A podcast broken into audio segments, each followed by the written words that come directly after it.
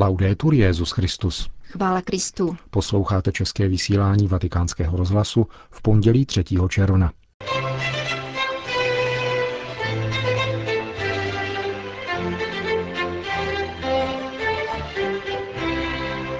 Škůdci církve jsou ti, kteří adorují sebe sama, konstatoval papež František v dnešní homílii. O činnosti a účelu tzv. Vatikánské banky uslyšíte v exkluzivním rozhovoru s jejím ředitelem Ernstem von Freibergem. To jsou hlavní témata našeho dnešního pořadu, kterým vás provázejí Jana Gruberová a Milan Glázer.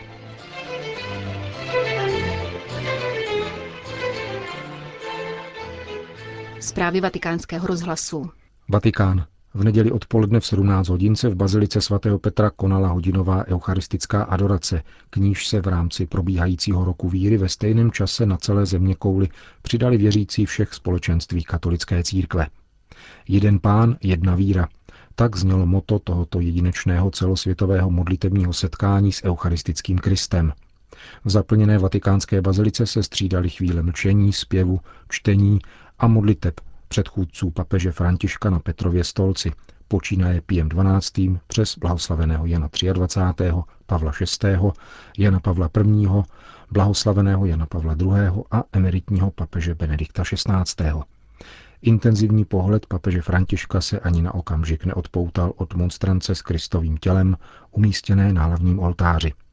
Na závěr adorace pak svatý otec udělil přítomným svátostné požehnání. Podobenství o zlých vinařích z dnešního evangelia inspirovalo papeže Františka k promluvě o třech typech křesťanů v církvi. O hříšnících, u nichž, jak řekl, se není třeba příliš zastavovat, nebo tím jsme všichni. Dále o lidech hříchem skorumpovaných a konečně o svědcích. Zatímco svědci jsou světlem církve, působí na ní blahodárně, jejich protikladem, ba přímo škůdci církve jsou ti, kdo adorují sebe sama. Vysvětloval svatý otec při raním ši svaté v kapli domu svaté Marty. Jsou to lidé, kteří pomaloučku potichoučku sklouzli až k této zvláštní autonomii, k autonomii ve vztahu k Bohu. Nepotřebujeme tohoto pána, ať nás neruší. A vedou si svou. Ti už jsou skorumpovaní. Nejdříve byli hříšníci, jako my všichni, ale udělali další krok, jako by se upevnili v hříchu. Nepotřebují Boha. Protože ale v jejich genetickém kódu vztah k Bohu je, a oni to nemohou popřít, udělají si svého vlastního Boha. A tím Bohem činí sebe sama. A to už jsou lidé skorumpovaní. Toto nebezpečí hrozí i nám. V křesťanských společenstvích jsou skorumpovaní ti, kdo myslí jen na svou skupinu a začínají existovat jen pro sebe, dodal papež František.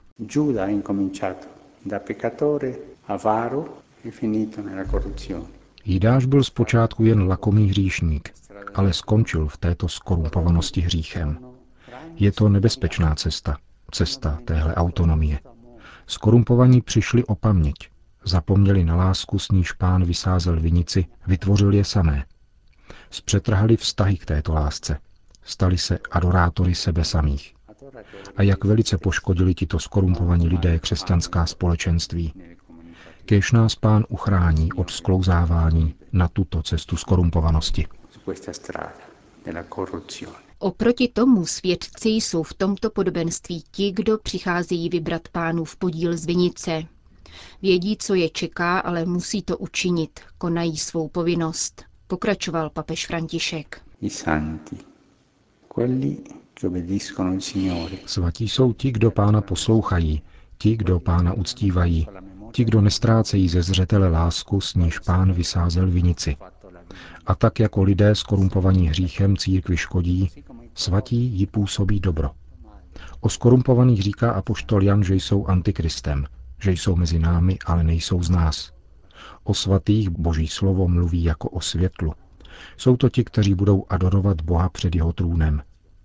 Prosme nyní Pána o milost cítit se hříšníky, ale skutečnými hříšníky, ne hříšníky obecně. Hříšníci kvůli tomuhle a tomuhle. Konkrétní, v konkrétnosti hříchu. Prosme o milost, abychom se nestali skorumpovanými hříchem. Hříšníci ano, skorumpovaní ne. A prosme o milost kráčet cestou svatosti. Tak ať se stane. Zakončil papež František svou dnešní homílii při raním svaté v kapli domu svaté Marty. Dodejme ještě, že s papežem koncelebroval kardinál Angelo Amato, mezi účastníky byla skupina kněží a spolupracovníků Kongregace pro svatořečení a skupina papežských komoří. Vatikán. Papež František dnes přijal na audienci prezidenta Kapverdské republiky. Pan Jorge Carlos de Almeida Fonseca je hlavou státního souostroví, ležícího na západ od Afriky s přibližně půl milionem obyvatel. Tiskové sdělení apoštolského stolce uvádí, že během srdečného rozhovoru byly zmíněny dobré bilaterální vztahy, které budou zanedlouho v hlavním městě Prája spečetěny podpisem smlouvy mezi Kapverskou republikou a apoštolským stolcem ohledně právního statutu katolické církve v této zemi. Této souvislosti nechybělo téma kulturní a náboženské příslušnosti tamnějších obyvatel, kteří jsou téměř všichni křesťané. Katolická církev v této zemi plní ve spolupráci se státními institucemi důležitou roli na poli školství a zdravotnictví. Papež spolu s kapverským prezidentem hovořili také o regionálních otázkách. Připomenuto bylo také, že nemalý počet kapverských obyvatel našlo nový domov v nejrůznějších částech světa. Končí se vatikánské tiskové sdělení. Vatikán. Institut náboženských děl, zkráceně IOR, založil roku 1942 papež Pius XII., aby uchovával a obhospodařoval statky jemu svěřené fyzickými či právnickými osobami za účelem vykonávání náboženských nebo dobročinných děl. Institut dnes spravuje fondy v celkové hodnotě zhruba 7 miliard euro. Má asi 19 tisíc klientů. Převážná část spravovaných vkladů, více než 85% náleží katolickým institucím, které si v institutu založili více než 5 tisíc účtů. Individuálních účtů je necelých 14 tisíc. Kromě vatikánských zaměstnanců a řeholníků jsou jejich držiteli také další specifické kategorie, například diplomaté akreditovaní u svatého stolce. V polovině února tohoto roku do čela institutu po dlouhém a pečlivém výběru nastoupil nový ředitel. Německý právník s bohatými finančními zkušenostmi Ernst von Freiberg. Pro vatikánský rozhlas s ním rozmlouval šéf-redaktor jeho německé sekce, otec Bernd Hagenkort. A i hned první otázka mířila do Černého. Zakládají se kolující pověsti o Joru na realitě. Když jsem nastoupil do úřadu, domníval jsem se, že se budu muset zaměřit na nastolení pořádku a pročištění neregulérních běžných účtů. Dosud jsem se však nesetkal s něčím, co by stálo za povšimnutí.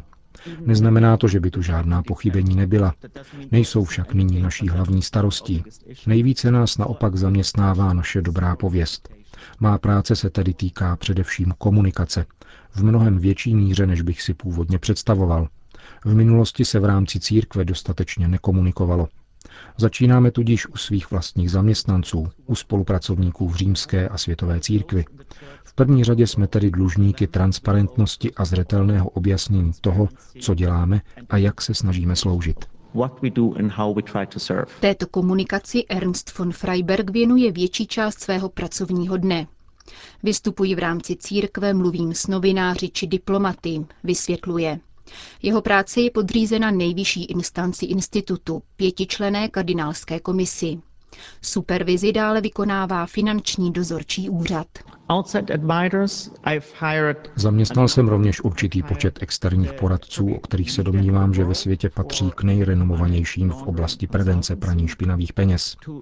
Účelem těchto konzultací je prověřit každý jednotlivý účet, naše struktury a postup, kterým jsme praní špinavých peněz schopni identifikovat.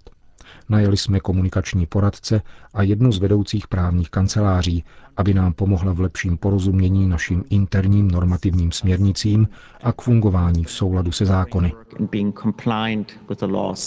54-letý německý právník a člen suverénního řádu maltéských rytířů opětovně zdůraznuje, že svatý stolec v oblasti praní špinavých peněz a prevence terorismu plně respektuje nastolené mezinárodní standardy.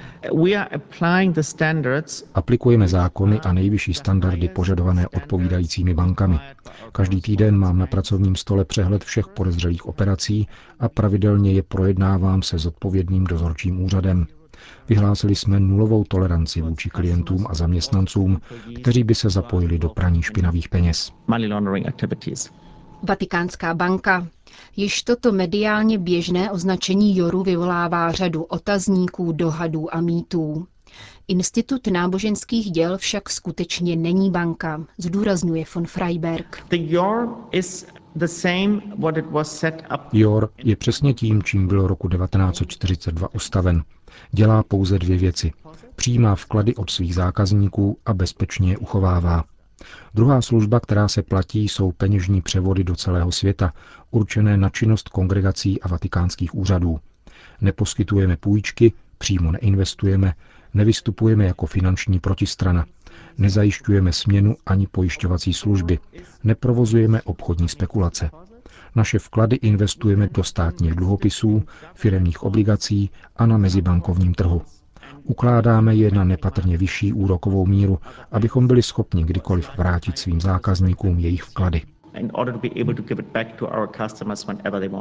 Každoroční výnos z těchto operací dosahuje zhruba 50 až 70 milionů eur. Po odečtení nákladů, které činí zhruba 25 milionů euro, je zbývající částka vkládána na vatikánský účet. Jor je tedy jedním z důležitých ekonomických pilířů v hospodaření svatého stolce. V porovnání s ostatními finančními instituty však nevyniká svou velikostí. Existuje pouze málo ještě menších bank, upozorňuje ředitel von Freiberg. Zvláštností Joru je něco jiného. Skutečně unikátní jsme v tom, že rozumíme církvi a jejímu poslání. V Joru pracuje 112 zaměstnanců, kteří jsou k dispozici 19 tisícům klientů. Všechny tyto zákazníky denně oslovují konkurenční banky, aby se svěřili do jejich služeb. Oni ale přicházejí k nám, neboť k nám mají důvěru a nacházejí zde osobní vztahy. Kdybyste se jich zeptal, zda chtějí institut zavřít, 99% by prohlásilo, že ne. Zkušenost prokázala, že jejich peníze jsou tady v bezpečí. Jor je vysoce kapitalizovaný, jeho vlastní kapitál činí 800 milionů v pětimiliardové bilanci. To je dvojnásobek v porovnání s bankami mimo Vatikán. Finanční krize se nás nikdy nedotkla a nemusela nás zachraňovat žádná vláda. Jsme skutečně naprosto bezpeční. Navzdory tomu hlasy volající po uzavření Joru nepřestávají kolovat. Proč by měl mít Vatikán vlastní banku? Dotazují se mnozí. Nahlédl bych to z dvojí perspektivy. Prvním hlediskem jsou naši zákazníci, kteří jsou spokojení a chtějí nás. Druhým je služba, kterou poskytujeme svatému stolci. A s pověstí, kterou máme, jsme dobrou službu neposkytli. Naše pověst zastínila poslání, které máme. Napravit ji považuji za svoji hlavní a nejdůležitější úlohu. Jedním z klíčů na této cestě je finanční transparence. Musíme si však uvědomit, že bankovní tajemství bylo ještě před 15 lety něčím zcela normálním pro všechny soukromé finanční instituty. Podotýká německý právník a dodává. Také v rámci Evropské unie na toto téma dosud probíhají rozsáhlé debaty. Myslím si, že naše finanční instituce je čistá a dobře spravovaná. Potřebujeme jenom více komunikovat. V minulosti nikdo s nikým systematicky nemluvil, ani s kardinály, kurií, církví. Právem každého katolíka na celém světě je mít o Joru detailní informace. Proto chceme hovořit se sdělovacími prostředky a pravidelně informovat církev. Začneme tím, že budeme zveřejňovat naše výroční zprávy, tak, jak by to učinil jakýkoliv jiný peněžní ústav. První z nich budeme 1. října tohoto roku publikovat na našich webových stránkách. Uzavírá v rozhovoru pro vatikánský rozhlas ředitel Institutu náboženských děl Ernst von Freiberg.